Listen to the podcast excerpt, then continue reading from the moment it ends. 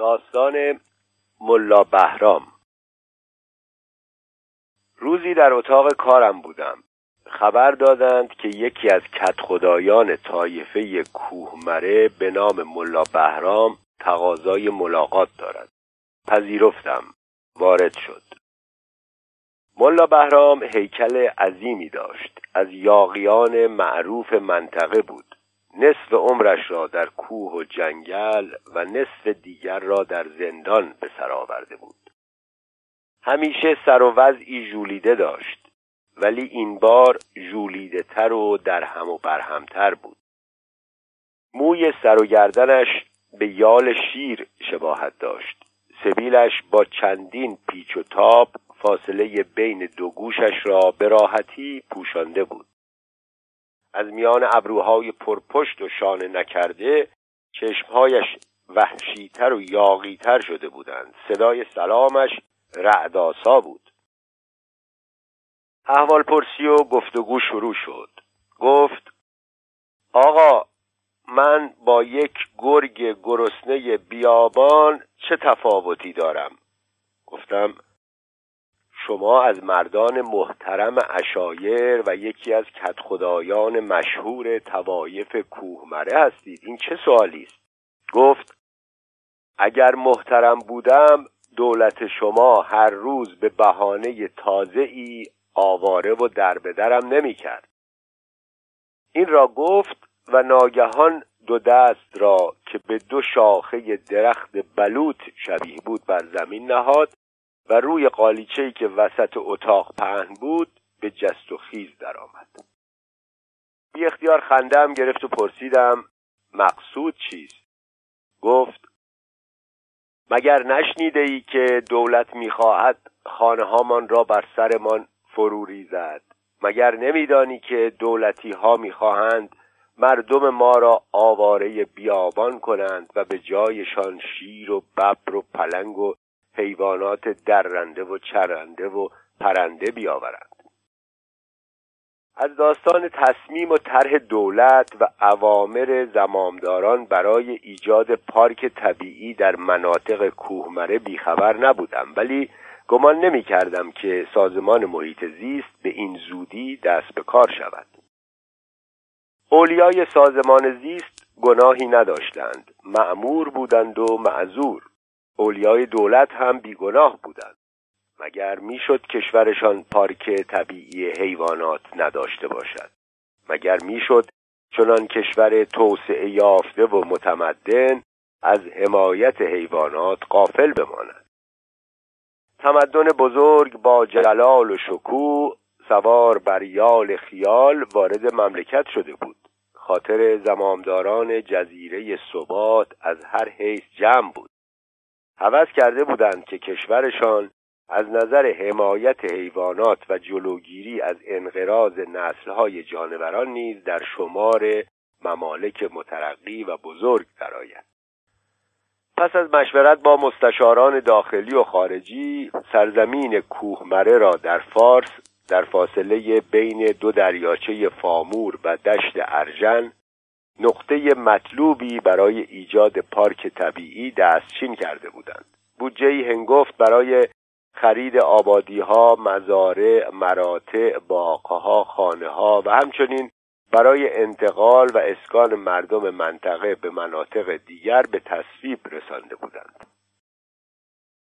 ملا بهرام از من که مسئول آموزش اشایر بودم انتظار و توقع یاری و کمک داشت و می‌خواست که با این نیرنگ و گرگم به هوا وادارم کند تا شکایت او و مردمش را به گوش بزرگان برسانم و از اجرای طرح جلوگیری کنم. از من چنین کمکی بر نمی آمد. لیکن برای آنکه از کم و کیف قضیه بیشتر سر در بیاورم و در ضمن اندکی همدردی و دلسوزی هم به ملا بهرام نشان دهم. با رئیس سازمان محیط زیست تلفنی صحبت کردم و جریان شکایت و ناراحتی کتخدا را که در اتاقم بود و همراهانش را که در اتاق مجاور جمع شده بودند شهر دادم. قرار بر این شد که یکی از مهندسان خبره محیط زیست را برای دیدار من و مجاب کردن ملا بهرام بفرستد. اداره های ما دور از یکدیگر نبود. پس از مدتی کوتاه مهندسی وارد شد. جوانی بود که سن و سالش به زحمت به 25 می رسید کت و شلوار اسپورت دورنگ خوشدوختی بر تن داشت. کار فرنگ بود. خودش هم کار فرنگ بود. در کودکی رفته و در جوانی بازگشته بود. سر تا پایش ساخته و پرداخته خارج بود. شکل و شمایلش درست نقطه مقابل ملا بهرام بود. بی اندازه شسته و رفته بود. پوست صورتش می درخشید. سبیلش نازک و نازنین بود. اصلا سبیل نبود. خط سیاه ظریفی بود که در فاصله مساوی بین لب و بینی رسم شده بود. یک مو کم و زیاد نداشت. ابروهایش نوازش دیده و چشمهایش شب زندهداری کشیده بودند. انگشتان باریک و بلندش انسان را به یاد پیانو میانداخت. بر حلقه انگشترش نگینی روشن برق می‌زد. ساعتش را به دست راست بسته بود. دست چپش را یک پلاک نقره با چند حرف لاتین آراسته بود. حرکات موزون اطفار متناسب و تکانهای خفیف بدنش هنرمندان رقص و باله را به خاطر می آورد از وجودش نور می بارید. همین که مهندس جوان لبخند زنان و با لحجه شیرین و برون مرزی از دیدار ملا بهرام اظهار شادمانی کرد ناگهان گویی انفجاری رخ داد صدای مردانه و خشمالود ملا بهرام در فضای محدود اتاق تنین انداخت. چرا می‌خواهید ما را آواره کنید؟ چرا از خدا بیخبرید سنگهای کوه و درختهای جنگل مرا می‌شناسند. خشتها و آجرهای زندان کریمخانی شیراز مرا می‌شناسند. من تا حالا ملا بهرام بودم.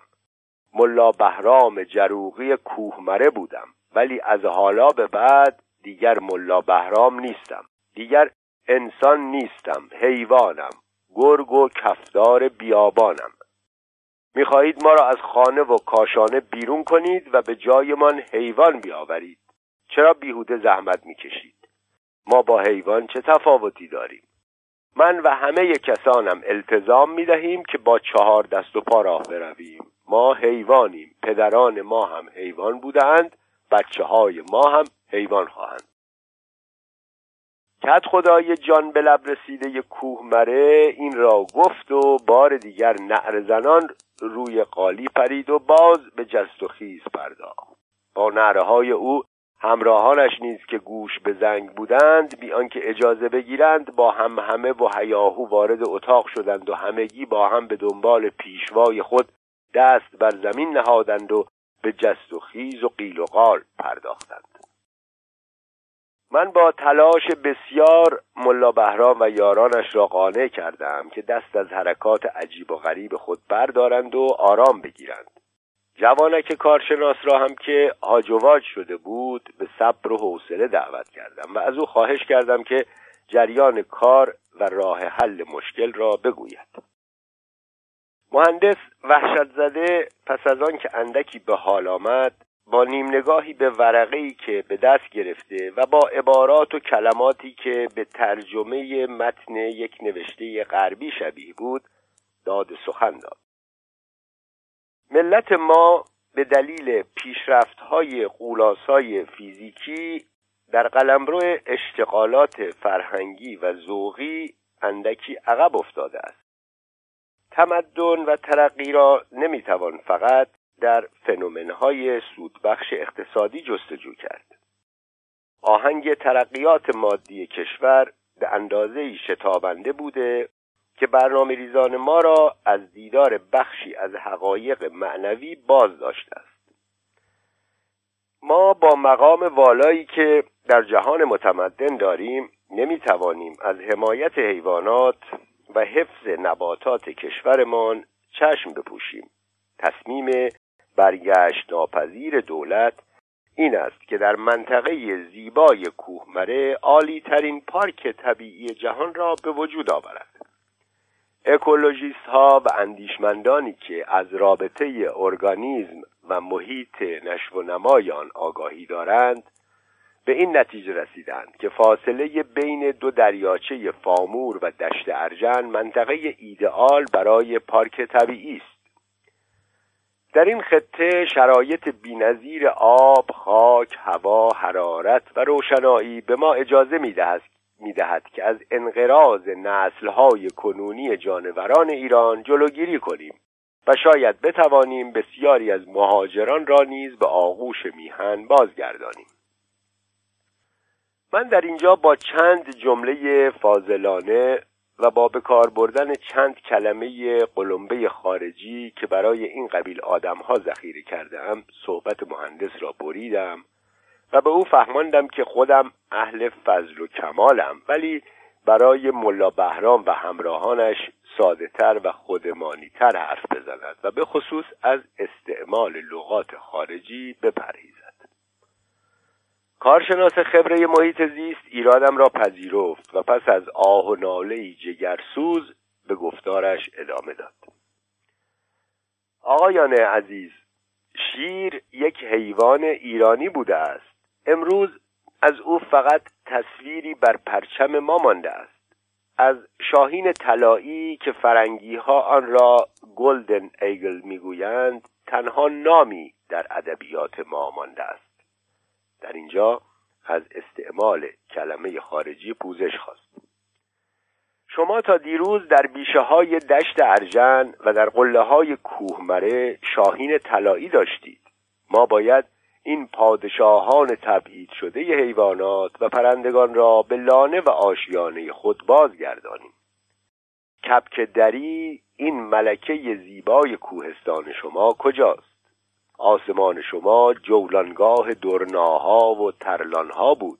اکنون جز زاغ و زغن چه دارید؟ تپه های شما پر از کپک و تیهو بود. نیزارهای شما پر از دراج بود. این نقب سرایان دشت و کوه به کجا رفتند از نرگس زار معطر ساحل فامور چه بر جای مانده است؟ دو قطر اشک در چشمهای نیمه خفته مهندس درخشید. چوپانهای چادرنشین با چرای بیرویه ریشه انواع بوته ها و گل و ها را کندند. شکارچیان خوناشام اشایر نسل قزال آهو و گورخر را نیست و نابود کردند.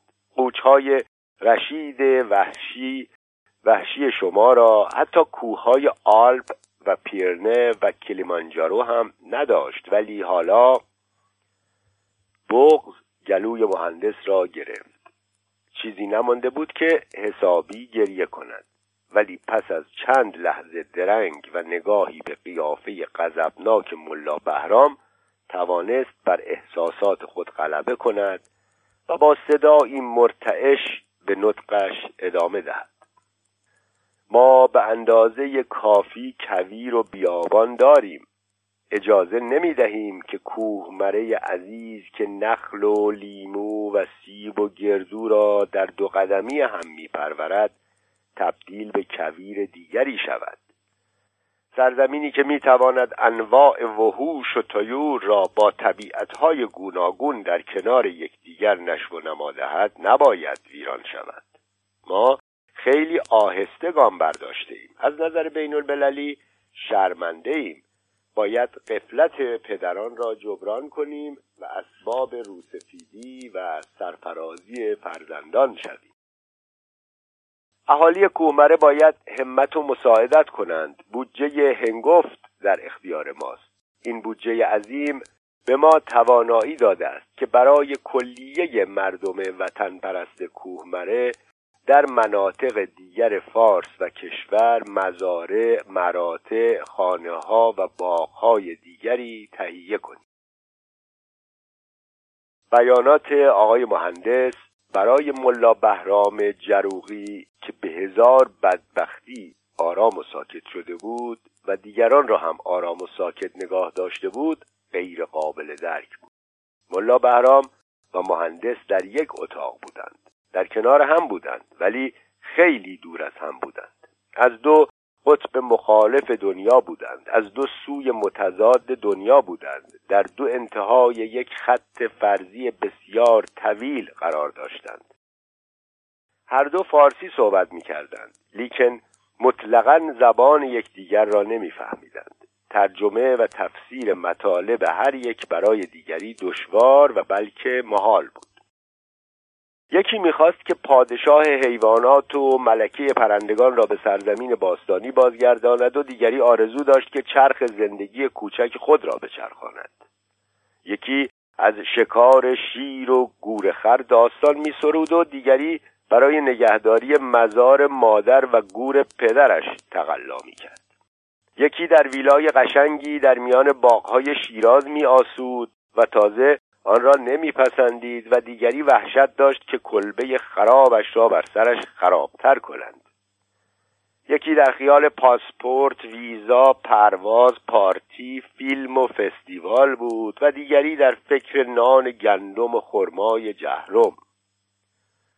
نوع حرکات، توقعات، آرزوها، خیالها، نوع لباس، نوع سبیل همه چیز و همه چیز این دو نفر و این دو نفرها با هم نه تنها ناهماهنگ بلکه متضاد بود.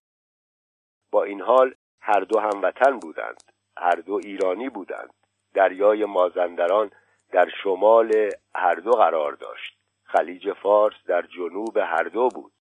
ارتفاع قله دماوند مایه فقر و مباهات هر دو بود. دخالت و میانداری من برای حل و فصل مشکل به جایی نرسید و معلوم شد که گروه مجهز مهندسان و خبرگان با بودجه هنگفت و نقشه های خیالی و جهانی ناچار به اجرای طرح بلند پروازانه حکومت هستند و ناله ها و نعره های ملا بهرام و یارانش سود و ثمری ندارد. هنگام خداحافظی هنگامه و قشقرق دیگری برخاست. ملا بهرام مثل شیر میقرید و روی خالی چهار چنگول میچرخید. همراهانش هم چرخ می‌زدند به هوا میپریدند به تقلید جانوران گوناگون زوزه میکشیدند و همه با هم فریاد می‌کردند ما حیوانیم پدران ما هم حیوان بودند بچه های ما هم حیوان خواهند بود. تا عمر داریم با چهار دست و پا راه می رویم و از لانه هامان بیرون نمی رویم.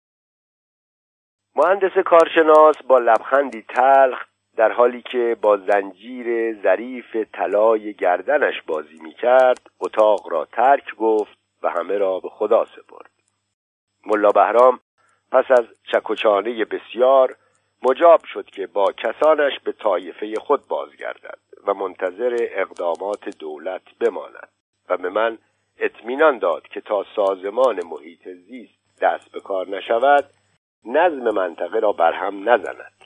ولی سوگند یاد کرد که با آغاز عملیات طرح هیچ کس حتی معلمان اشایر را مگر آنکه با چهار دست و پا راه بروند اجازه اقامت در کوهمره نخواهد داد. من همه مطالب را با استاندار فارس در میان نهادم. گوش شنوا داشت. به سرانجام کارها خوشبین نبود. توانست چند ماهی مهلت بگیرد و پیاده کردن برنامه را به تعویق بیاندازد. در همین ماهها بود که زمزمه انقلاب به گوشها رسید و تحقق این قبیل آرزوها و نقشه ها دچار اشکال گشت. چند سالی است که من در تهرانم و به فارس نرفتم. شنیدم که مردم کوهمره درست مثل سابق روی دو پا